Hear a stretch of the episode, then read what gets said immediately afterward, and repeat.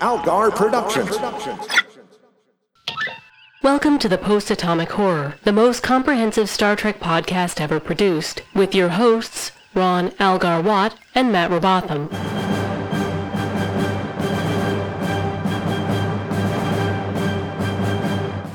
Episode 386 covering Runaway and Calypso. Hi, friends. It's uh, believe it or not, we found some more Star Trek to watch. Yeah, we uh we dug around and uh found a little bit. Well, what happened was I said we've reviewed all of Star Trek, and then some um, uh, nitpicky. Uh, it's Flunk. It was Flunk.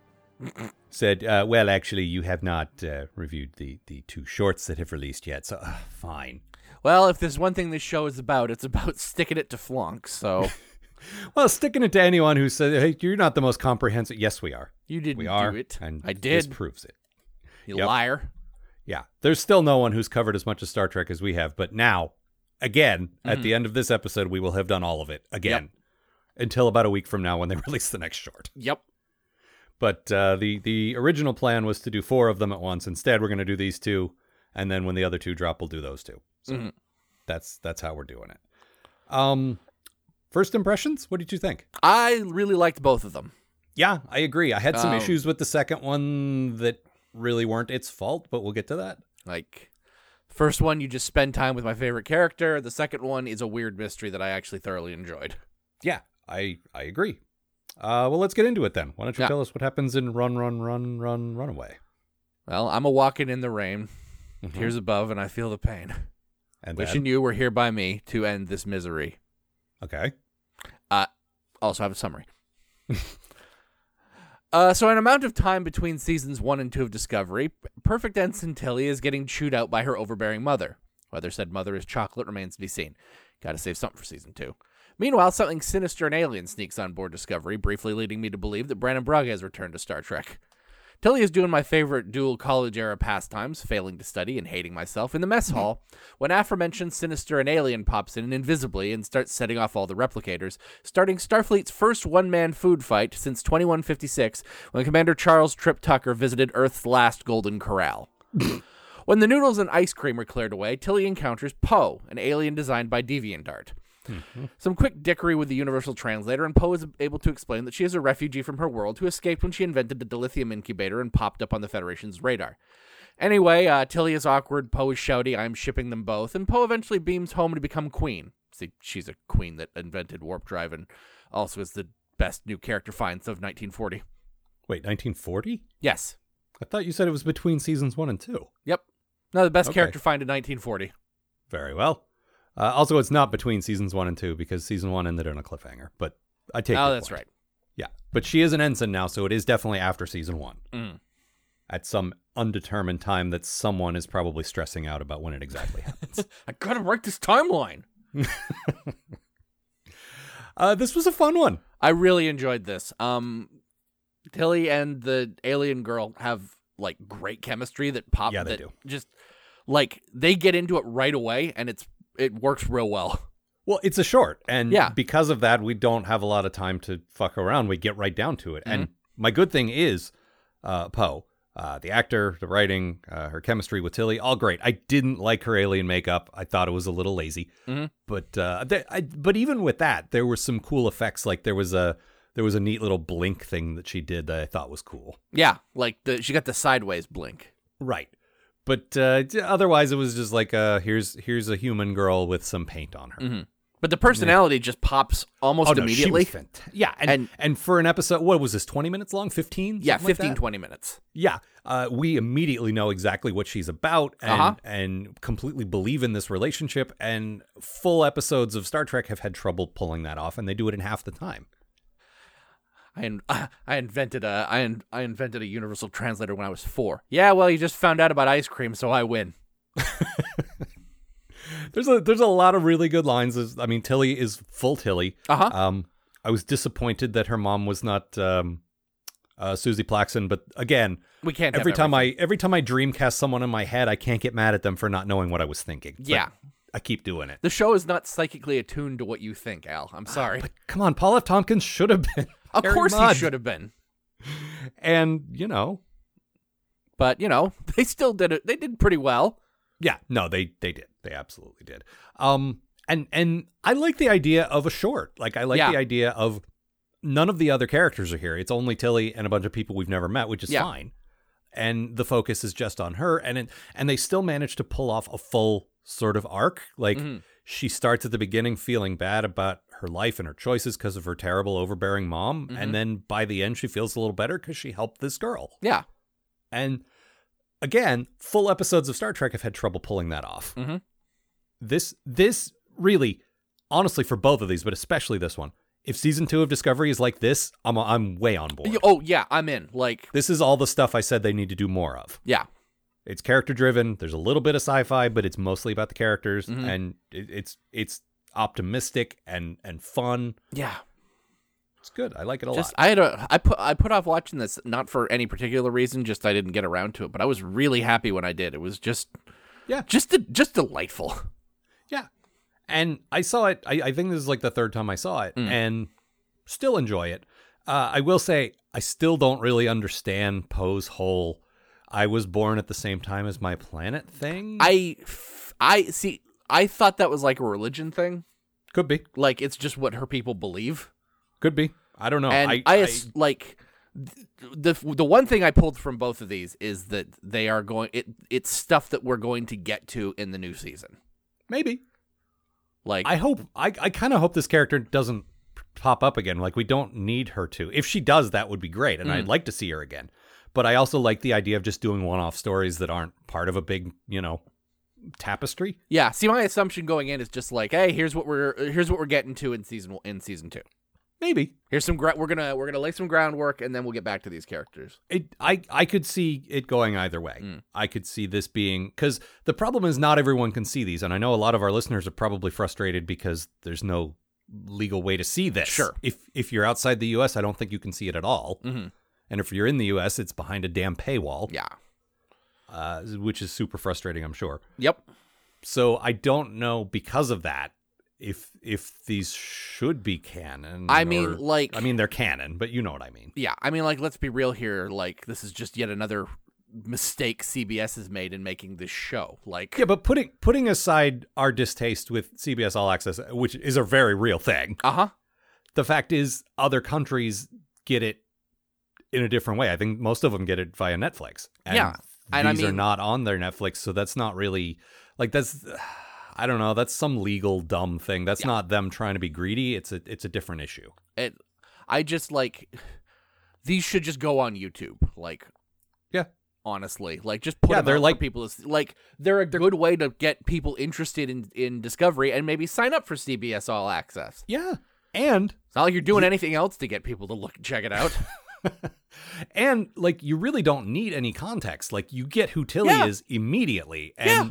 if you're gonna try to sell this show, that's a very good way to do it. She's Mm. she's easily the most relatable and interesting character. yeah, Well, maybe not the most interesting character, but but you know, relatable. I will definitely give you. yeah, and and you know, fun and I can't remember the word I'm trying to think of. Enticing, maybe.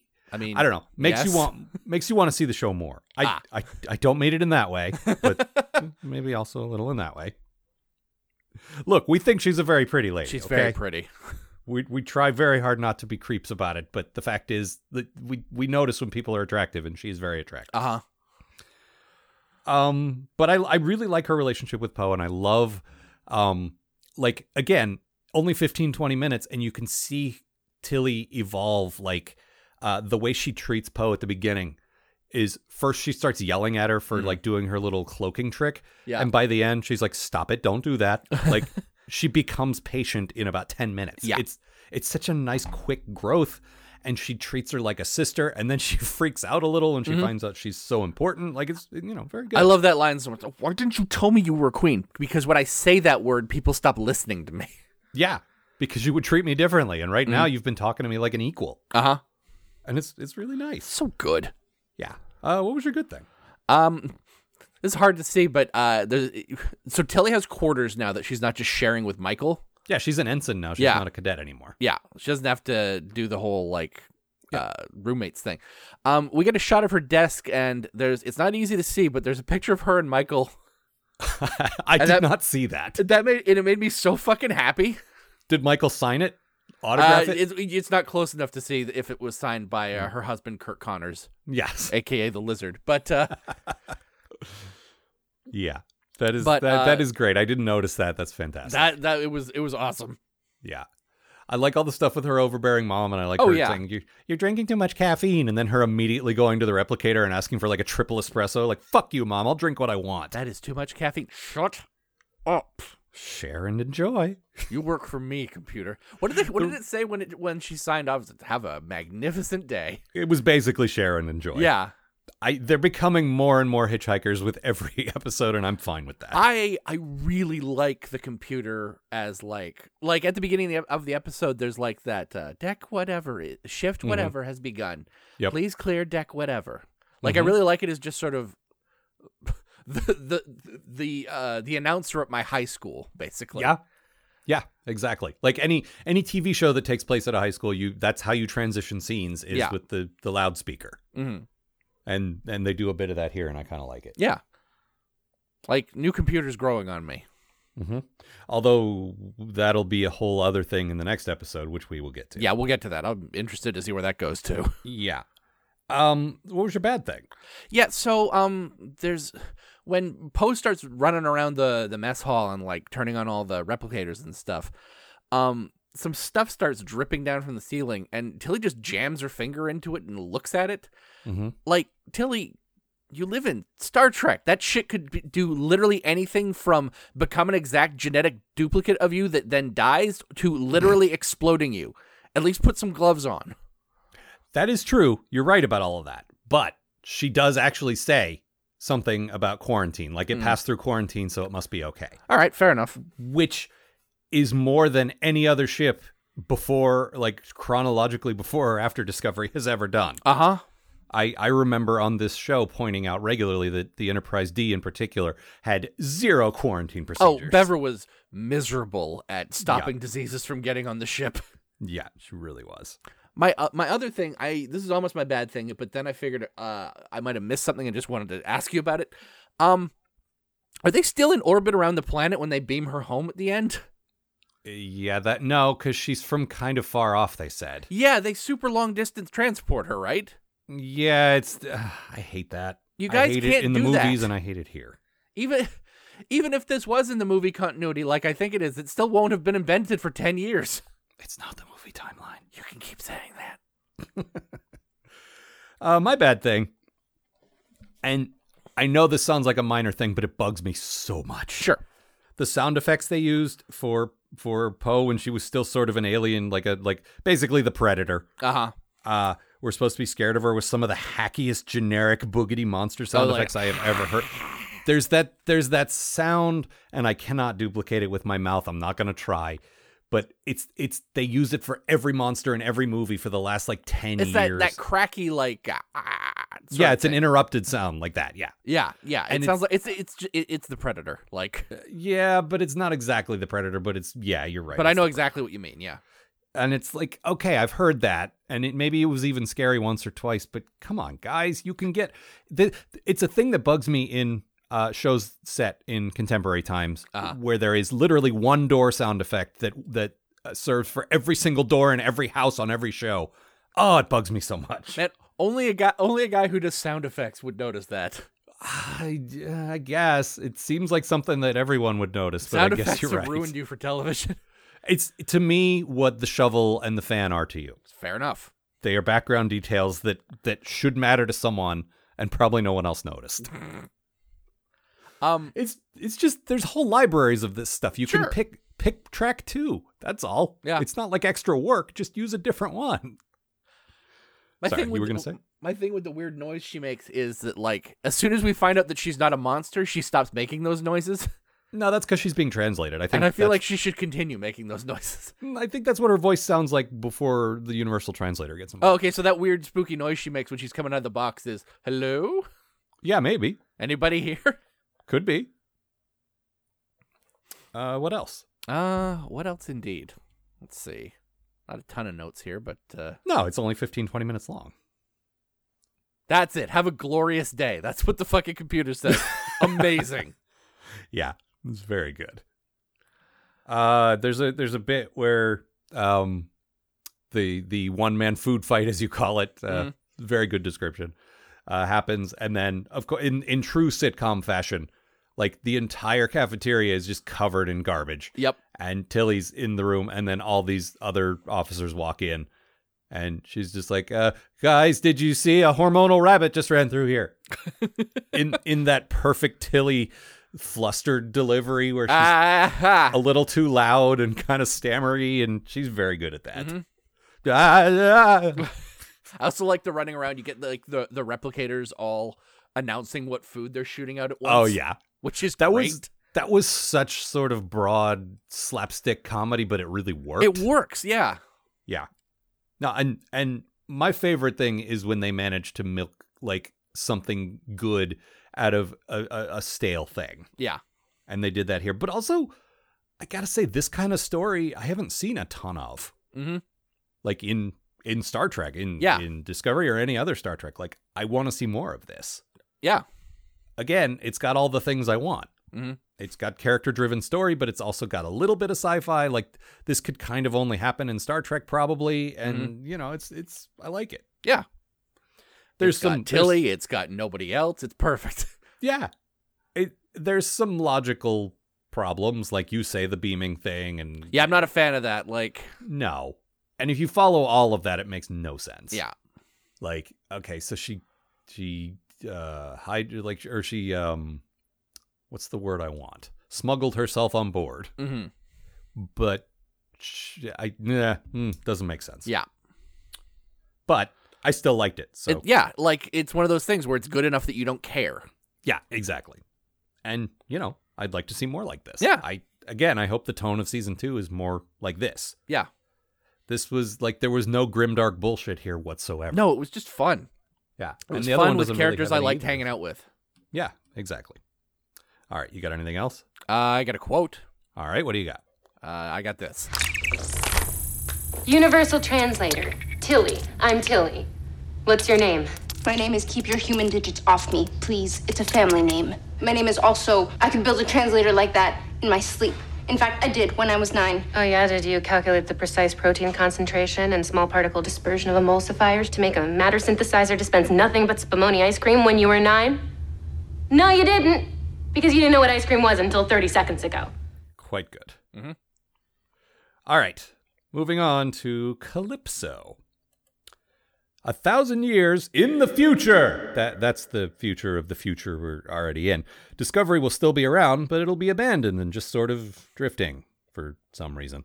Also, the computer, which is now British and calls herself Zora, is going slowly mad. I have some serious issues with all of this, but we'll get to that when I do my bad thing. Uh, but it is into this setting an injured soldier who calls himself Craft is pulled.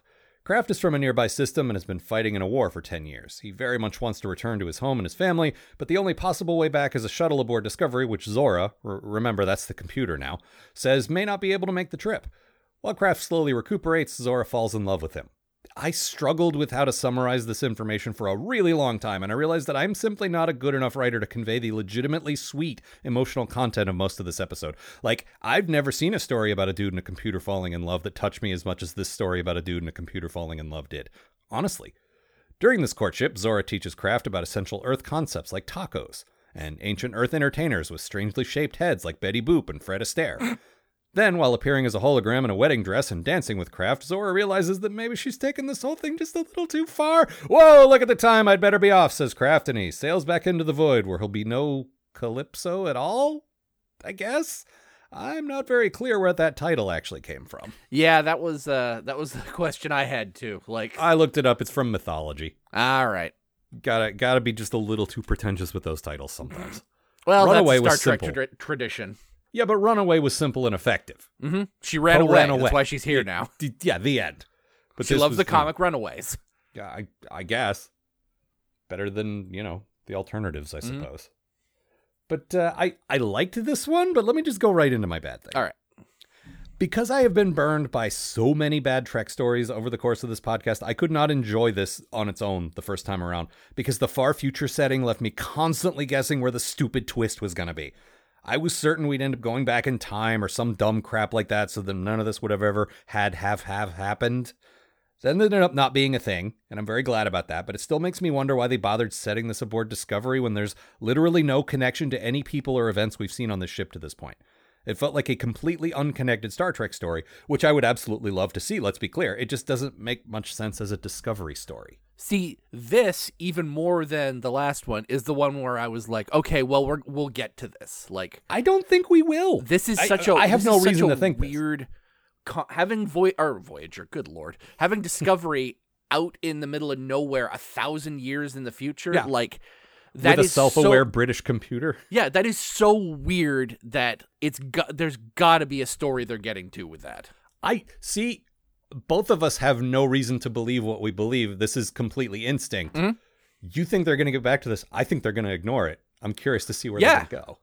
Because I feel like they're just going to abandon all of this, but we'll see. That's such a weird, sh- especially when you could, you, if if these shorts are just like little character pieces, which I assume they are. The next one's about Saru, and I forget what the fourth one is. Yeah. But like you know, you've got other characters that you could flesh out. I don't think Michael's got a got a short. It's like no but forget forget Michael. The whole first season was about Michael, and I Sure, love Michael. fair. But let's do let's do Detmer. Mhm. Let's do the the woman that sits next to her. Mhm. Let's do that that uh the robot dude. Like there's so many you could Yeah. do. There's so many like uh Is Stamets uh, the fourth minor one? characters. Uh I would see Stamets to me is a major character. I would Yeah. rather see like them flesh out some of the, you know, sure. some of the bridge crew to be on. I would love to see a Stamets story, let's be clear. But- Uh-huh.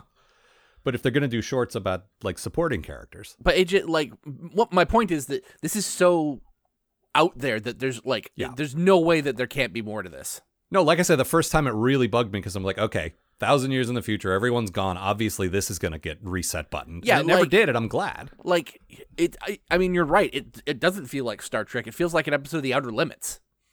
Honestly, what it felt like, and you wouldn't know this because you haven't seen it, but it felt very much like an episode of Black Mirror. Yeah, This is like the way Black Mirror is shot, the way it's written. All of it felt very black in a good way, in a yeah. very the good. mo- the modern Outer Limits. to be clear, I liked it once I got past that. Sure. I had to get past that. It was a it was a major thing I had to get over. But when I watched it the second time, it is a very beautiful story. It's really good. Oh my and god, um also it was written by uh, Michael Shab is that how you say that Chabon? Shabon. Oh my, I don't- uh, I- my uh, Shabon, as far as I know, but I yeah, could be okay. wrong. I'm probably saying it wrong, but the guy in charge of the Picard show, and if that's the case, like That's this a is good a good sign. Yeah, Yeah, I mean, he's also he's a great fucking novelist. I've heard that, yes.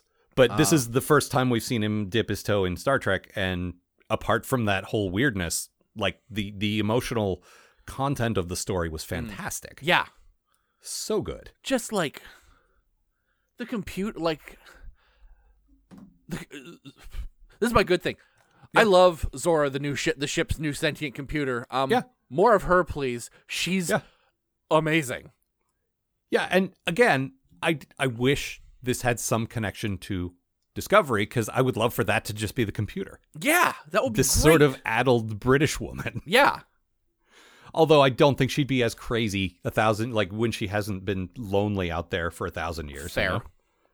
Like I think that's part of what made her so kind of charming and and a little, you know, creepy. uh-huh yeah it's very it, they do and they must be doing this intentionally because it's there's some shots in this that are very hal Yeah, there's definitely some Hal there. There's also a little bit of uh, Holly from Red Dwarf, which Definitely. may not be intentional.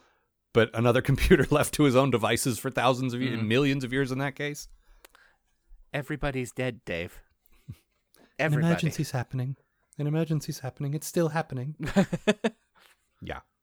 But I mean, the the story itself was so sweet. It was Mm-hmm. so and again, 15 20 minutes. I think this one was closer to 30. Like it was a little longer than the other one. Yeah. But it, it's still like in such a short amount of time, I completely bought this incredibly unlikely story. yeah Like a computer fell in love with a dude. Yeah, okay, Mm. whatever. No, it was very, very well done and well performed. And uh, I mean, also, really, that dude steps out of his ship and is like, "Yeah, I'd probably fall in love with him too." That was Oh, a gorgeous well. man. I mean, my bad thing is that uh, Craft spends most of this episode in a shirt, and what a waste! That guy is, that man is chiseled from God's own wood.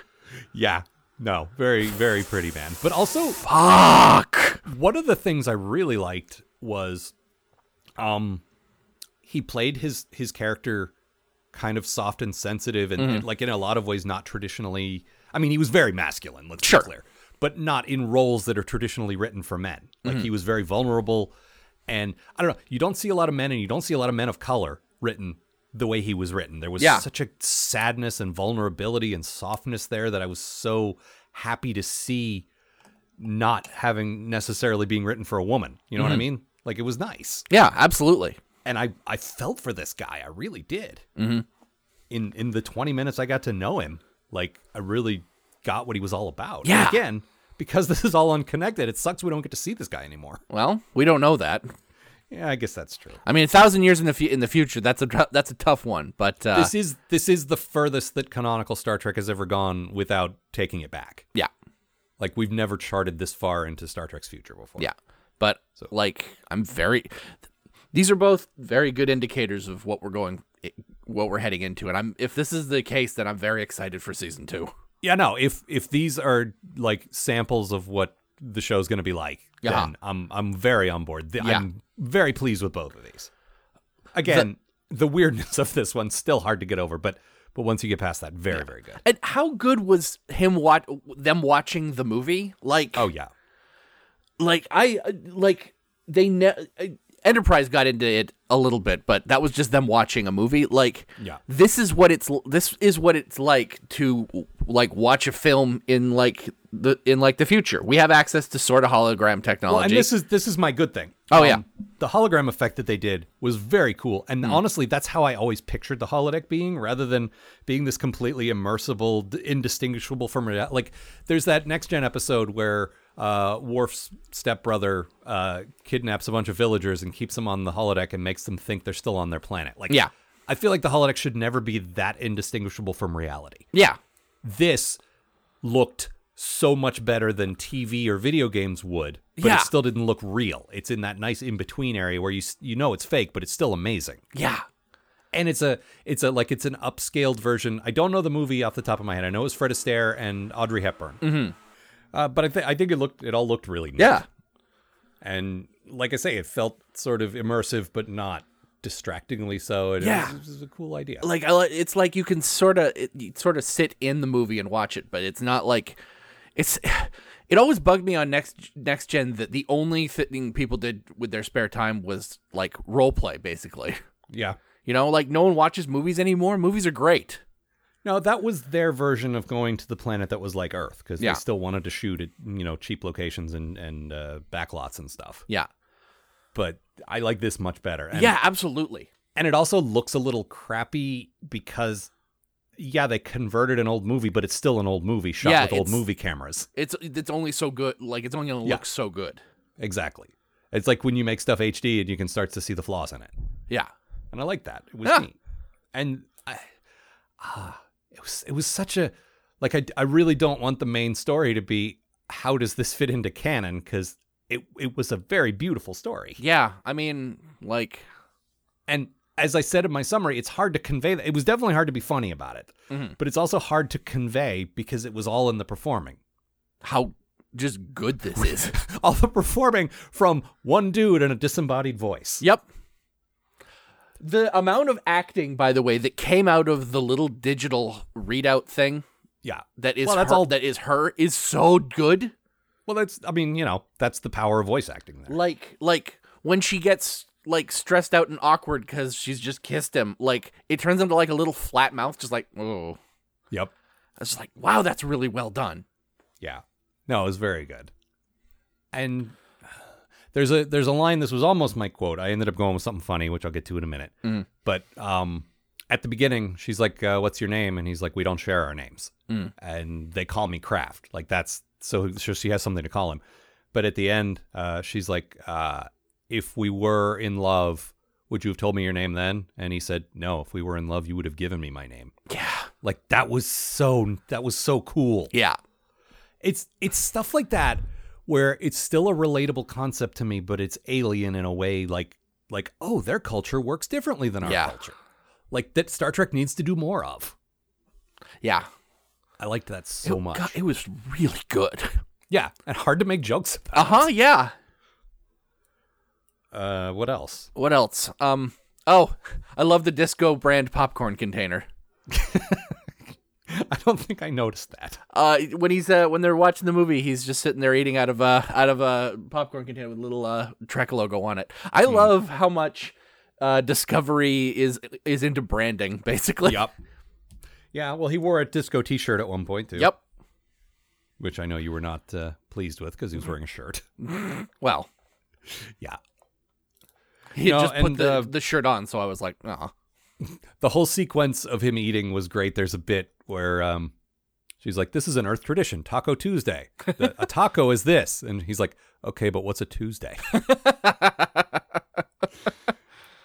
and um, I just you know like the watching him do the mundane like we've seen guy alone stranded in a ship before but this kind of touched some new areas that made it feel more like every day it gets a little tedious you got this voice to keep you company Yeah. but it's still just like eat watch movies r- maybe do a little running but Yeah. that's it you know the the montage of just all there's just like a bunch of crafts all doing stuff at the same time in the mess Yeah. hall. It's Yeah, so it looks it's- like- it's so good at showing the passage of time. Yeah, and it's a simple effect, and I'm sure it's been done in other things before, Sure. but I really like it. Yep, very good. Uh, anything else? I like his hammock in the transporter room. Oh yeah, I think I had a note that Star Trek needs more hammocks. I agree. But uh, otherwise, yeah, that's it. All right. Uh, well, my quote is a question that I have often wondered, which is this: I mean, what is Betty Boop? It's hard to explain. What is Betty Boop? Well, that is a question. And no one has an answer. Nope. Just, a, just, uh huh. That. Mhm. It's our adorable cartoon sex symbol Uh huh. Who looks like an alien? who looks like an alien and is best friends with a clown and Oh, a yeah. dog. Was that in? Was that? Was that a regular thing, or was that just in the one short? I don't know. I don't watch Betty Boop. Those cartoons are horrible and kind of upsetting. A little upsetting, I guess. Hey, a lot of that. Yeah, a bit of that. Mhm. All right. Well, that's all for this time. Yep. Um, probably the best week of disco we've done so far. So Yeah. That's, that's encouraging. Yeah. There are two more shorts coming. Uh, the I believe second week of January we will cover those, and then we're jumping right into Discovery season 2 Mm-hmm. So look forward to that. Uh, we have a we have a couple of one off things coming up. Um, next week we we talked about this for a long time. Matt was very reluctant Very reluctant. and I understand why. I, I'm not I'm not unsympathetic to this, but we just we only had a couple of shows to fill. We are going to cover one of the fan films. This Yeah. is something a bunch of you have said. Well, why don't you why don't you talk about the, the various fan films? And I will tell I'm you like, sure, why. Axanar's got to be out by now. It's not. It's yeah. So, uh yeah, we went through. There is a fan film from 1974 that I just learned about when we were talking about this earlier, Mm-hmm. and I would love to see that, but apparently there's no copy online. What was it called? so- Paradigms Paradigm. Yeah, something like that. Yeah. Yeah. And a terrible title. Absolutely. But I would love to see if it, like, I'm really into the Star Trek fandom in that weird period after the original series before the movies, Yeah. where the fans basically are the only thing that kept it alive and they were so passionate and, like, I don't know. I'm really into that stuff. But couldn't find a, a copy. So instead, uh, we are going to be watching an episode of uh, Star Trek Phase 2. Yep. uh, which Matt picked because it had one of the worst titles. Mm-hmm. Uh, it's called Enemy Starfleet. It's not great. It is available free online if you were one of those people watching along with us. Just Google Star Trek Phase 2 Enemy Starfleet, and it's there. It's streaming free on their website. Mm-hmm. Uh, watch it with us. Yeah. Uh, that's what we'll talk about next week. Then we got a few other things coming up. Um, that's basically it. Uh, Yeah. If you want to write to us, postatomichorror at gmail, the website postatomichorror.com, Tumblr, postatomichorror.tumblr.com. We are on Twitter at Algar, at RobotMatt. Uh, was there anything else? I think that's it. Uh, right. See you, folks. The Post Atomic Horror Podcast is a co production of Ron Algar Watt and Matt Robotham. Copyright 2018. Please don't sue us. We're just doing this for fun.